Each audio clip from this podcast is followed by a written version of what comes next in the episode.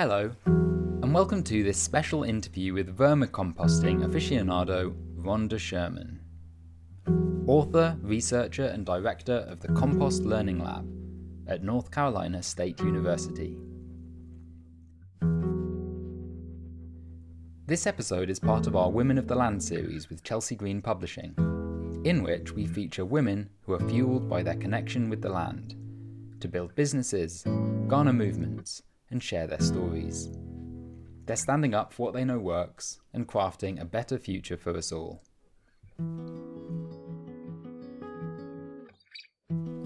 Rhonda Sherman has had a long and wide spanning career in recycling, waste management, and, since the mid 90s, vermicomposting. Her expertise has guided worm enthusiasts across the world in setting up their own businesses and projects.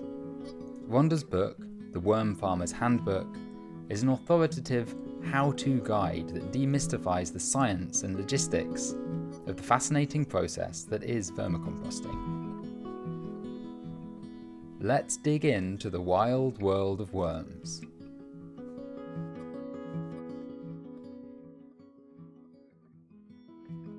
To start with, I just wanted to acknowledge that you've obviously had a really long career working with waste reduction, composting, and recycling.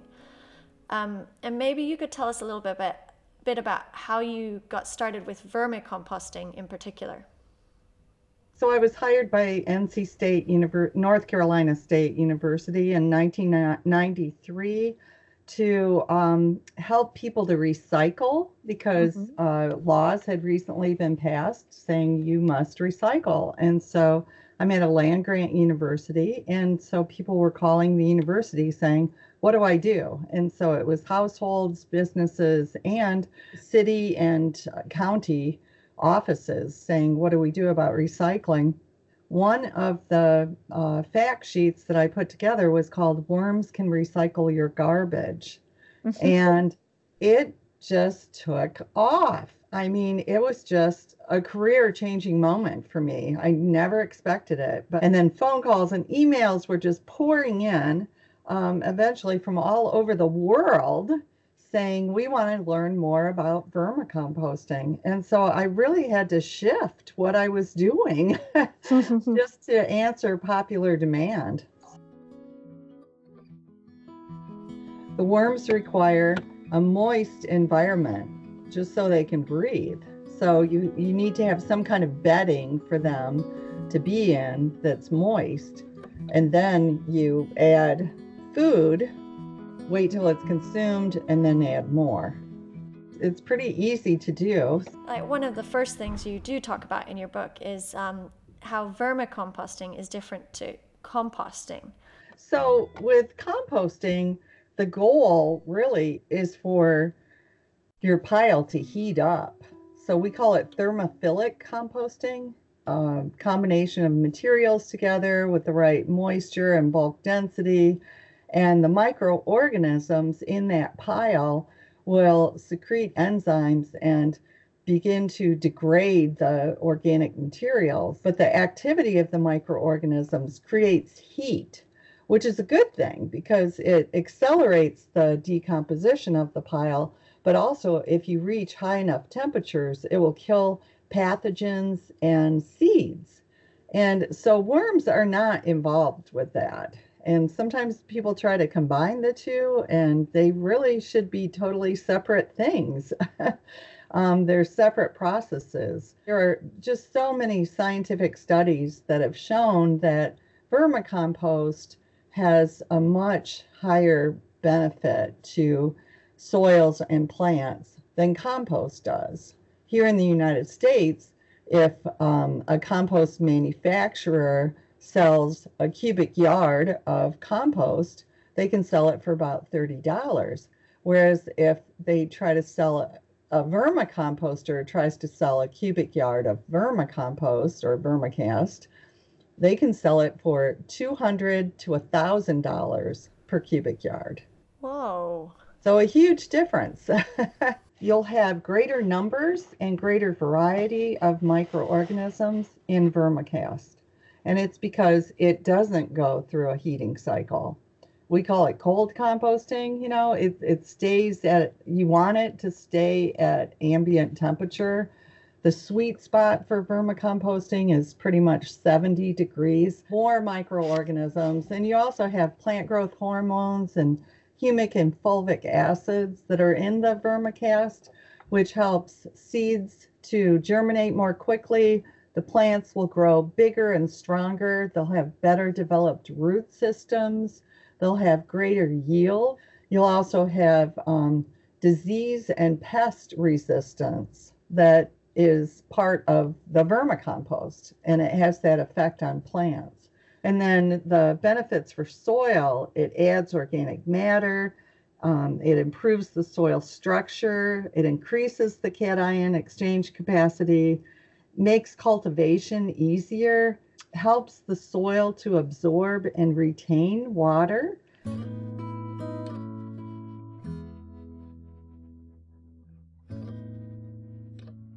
In some ways, it sounds easy, like, oh yeah, just get some worms and feed them not too much and keep them damp and you'll be fine.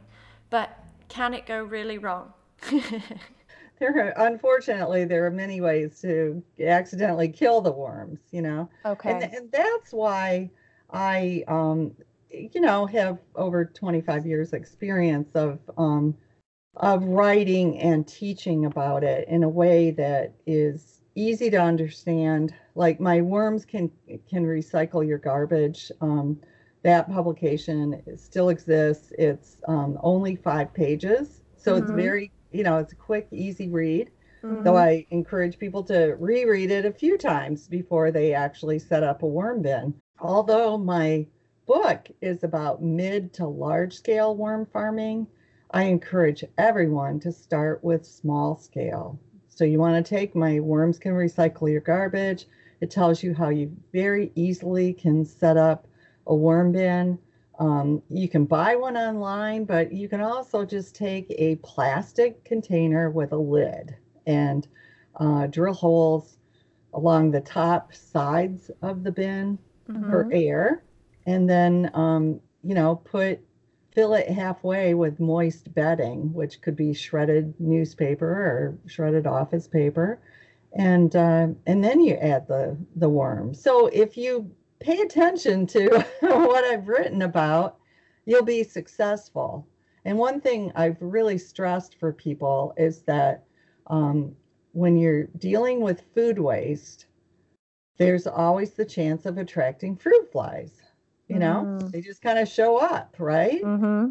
But if you cover the food scraps, you know, this is where I encourage people to be OCD, you know, obsessive compulsive disorder. Only this one little thing.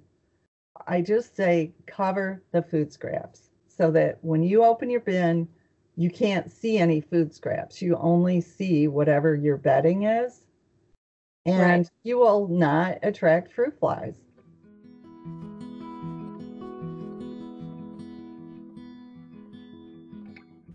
Another thing I always think is interesting about compost is also like, you know, smell is quite a distinctive um, indicator of health. Is that the same with vermicompost? Yes. Many people have created furniture that's a worm bin. People have a lovely coffee table and in their living room, but it also is a worm bin.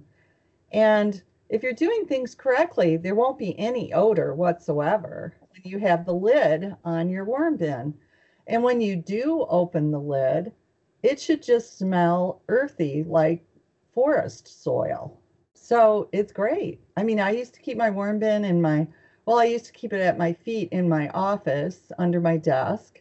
I kept it at home in my bathroom, um, you know, because there's the counter and then the, um, you know, there's a big empty space between the drawers. So mm-hmm. it's a big place for a worm bin, you know? And so is there like, you talk quite a bit in amazing detail about how to feed the worms. Um, and so I have two questions around that. One is like, you know, from a food waste perspective, is there anything you wouldn't put in your vermicomp or your vermicompost pot?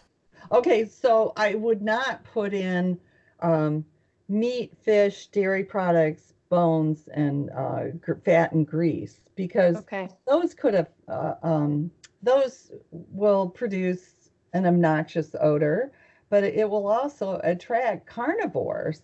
So mm-hmm. you know, um, rats, cats, um, raccoons, all uh, possums, all sorts of things would be attracted to it. You know, I don't put dog or cat poo. I don't put uh, orange and citrus. I don't put citrus peels and, and parts into a worm into a small worm bin. You can with a larger system like what I write about in my book. Yep. But in a smaller system, it'll throw off the pH and make it acidic, and then that can um, cause red mites to proliferate and outcompete the worms. How would you, or you know, how do you think about it? Say you're a dairy or a cattle farmer versus if you have a market garden or a wormery at home. You know, feeding the worms, you can take quite different approaches. The uh, dairy manure is is really the number one feedstock fed to worms that I'm aware of throughout the world for wow. vermicomposting. So dairy manure is is a great feedstock for worms. And also, I remember reading that actually the the outcome in terms of the the nutritional value um, of the vermicompost in terms of what you want to grow in it is actually quite different depending on what you feed the worms. Yes, it's very different. I'm laughing because it was hard to write about in the book. It's hard to explain to people, but um, yeah, if you if you think about it, you know that that what you feed the worms and then what comes out the other end is going to be different. So if you fed them dairy manure or if you fed them food waste or say paper waste, then the vermicompost is going to have different nutrients and microorganisms and plants are going to respond differently to that obviously your book is focused on mid to large scale vermicomposting. Um, and so at that kind of scale, you know, how are worm bins integrated into different types of farm systems and, and how difficult is it to, you know, if I'm a farmer and I wanted to make a usable amount for farm scale, you know, how difficult is that? So, so basically you need one pound of worms per, per square foot mm-hmm. of surface area so it's a matter of having enough worms for the feedstock, actually. And so, do you do you know of any farms that produce all of their own vermicast um, to spread at like the farm scale? So, I mean, the the really great thing about vermicompost is that it's so potent that a little bit goes a really long way. Uh, you know, you really only need to use about 10%, 10 or 20% by volume of whatever your um, amendment you're adding to the soil needs to be vermicompost. And in terms of, because you do talk a bit about like vermicompost tea, um, in your, from your perspective, you know, do you think it's better to apply vermicompost direct, or it, can it be equally as effective to apply a tea or an extract? Um, if if it's brewed correctly, it it could um, be equally effective, and um, it's it's nice if you can do both.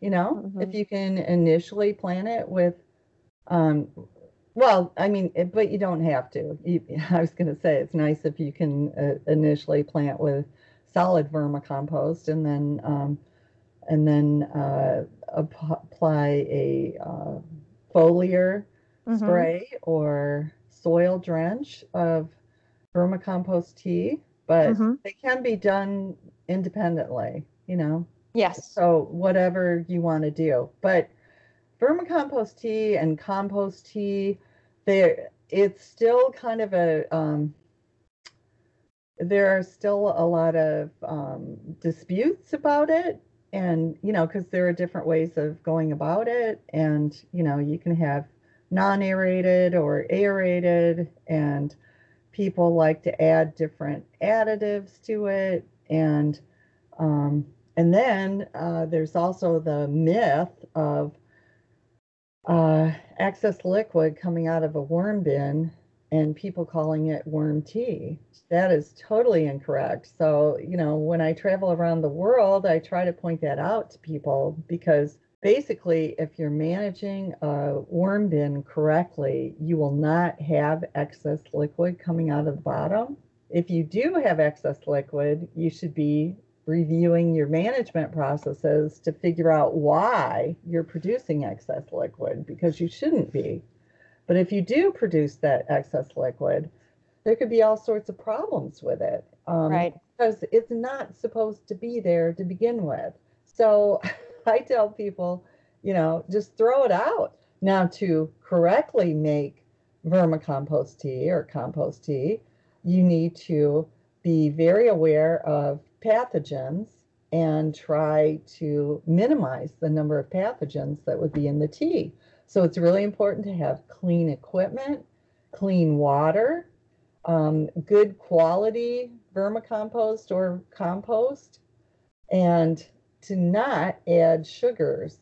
Some people they like to add those things to vermic to the tea to increase the microbial numbers, but the problem is there will always be uh, small numbers of pathogen, um, pathogenic um, microbes. Mm-hmm. And so you're also increasing their numbers greatly if you add sugars. To be on the safe side, I just say don't add sugars. You mentioned that you covered some um, case studies in the book, which I found fascinating, really cool, um, like a great overview from many different countries. And I was wondering, uh, some, you know, a few of them really caught my attention. Like um, maybe you could talk a bit about the Green Organic Project in Afghanistan. There's a woman, um, she and her husband, but you know, so this is a woman-owned business in Kabul, Afghanistan, and she has the only um, woman-owned organic materials recycling facility.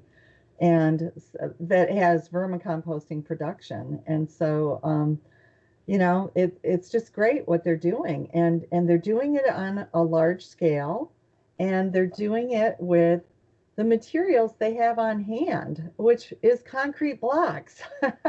You know they have access to concrete blocks. And so they've built um, numerous uh, worm bins from concrete blocks how did you feel when they got in touch oh i was thrilled you know you know because in afghanistan you know women have um, not had as many opportunities as men. And so she um, pitched a business plan to USAID um, uh, to a assistance in building Afghanistan by developing enterprise. And so she got training and got grants, and she and her husband have just worked very hard. And uh, so we stay in touch by email, and they're Facebook friends. yeah.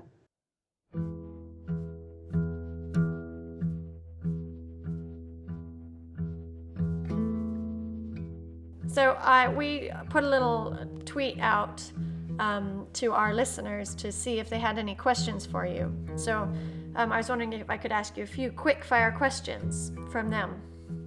Okay, so how often should I feed my worms? Um, I have a small wormery in my community garden, and we currently feed primarily vegetable scraps. Well, ideally, you would you would only feed after your last feeding has disappeared. That's what's ideal. Um, you know, if you have lots, if you have plenty of worms, well, I mean, really, no. In in any circumstance, you should wait until the food is gone. Should I water the vermicompost? How do I check if the moisture is right? You want your vermicom your worm bin to be like if you're doing mid to large scale, you want it to be a gradient so that the top four inches would be about 80% moisture, which means that if you if you took a handful of the organic material, eh, you know, bedding, and squeezed it, you would get a few drops of water. That means about 80%. But you don't want the entire system to be 80%. The deeper it goes, you want it to be drier. The worms stay in that top four inches, and you want them to stay there. And you don't want to overwater the bin. And so it's a matter of when you set up the bin, you make sure there's plenty of moisture in the bedding.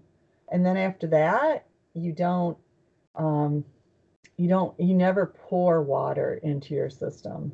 You only spritz it.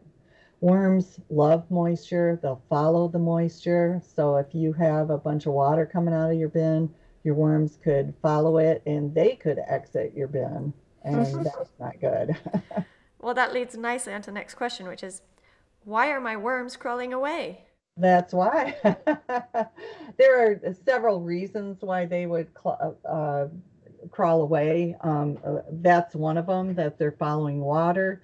Um, and, and also that can happen when it's raining. You know, if, um, if you have a big storm and there's a lot of water, that, um, uh, that changes the barometric pressure and the worms tend to um, want to exit and uh, and follow the water, you know, and um, and so that's one reason. But also, if if you overfeed, then it can produce alcohol and ammonia buildup in the bin, and um, that will make the worms want to leave. Um, if the conditions are too hot, too dry, too um, too wet, too cold, that can make them want to leave the bin. So in my again, my free publication on my website called Worms Can Recycle Your Garbage, I have a troubleshooting guide and it um, so you can look at it and you know, hey, this is happening with my bin, and then I tell you why and then how to remedy it. Um, and finally, what can I do to keep the worms? Sorry, what can I do to keep the worms warm enough in the winter in the UK? Okay, um, it, it's actually easier to keep worms warm enough rather than to cool them down when it's super hot. So there are just so many um, ways you can help keep them warm. And I talked about that a lot in the book. You know, I, I gave several suggestions, you know, but um, which can include uh, using insulation, like household insulation can be can surround your bin. Um, you can put hay bales around your bin, blankets. Um, you can use electrical devices, you know, like soil heating mat um, can be put on, you know, mm-hmm. uh, on top of the bedding in your bin, and um, just a number of things can be done. I always end with one question, which is many of our listeners are from the small to medium scale farming community. Um, and do you have anything you want to share with them or a message or, yeah, any insights for them? Worms love animal manure. Um, and so if you have goats or um, goats, sheep, cows, pigs, horses, llamas, alpacas, a number of animals, you can feed that manure to the worms. But the only manure you have to keep away from worms is chicken manure. So, chicken, any kind of poultry manure should not be fed to worms. It's too high in ammonia and it will kill the worms. The Worm Farmer's Handbook is a brilliant compendium of case studies, technical information, and learnings from many years of vermicomposting.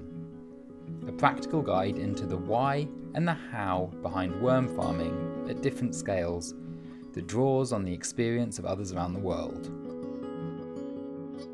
Rhonda's book couldn't be more timely.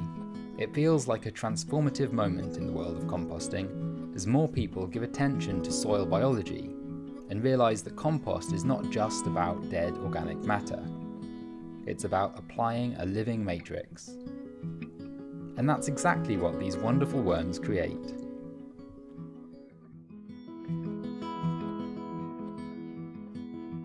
This Farmerama podcast is brought to you by Chelsea Green Publishing, the leading publisher of books on sustainable food and farming, including The Worm Farmer's Handbook by Rhonda Sherman, contact your local bookshop, favourite online retailer, or go to chelseagreen.com for more details. This show was made by Abby Rose, me, Joe Barrett, and Hannah Sutherland. Community support is by Annie Landless, Olivia Oldham, and Eliza Jenkins. Our theme music is by Owen Barrett.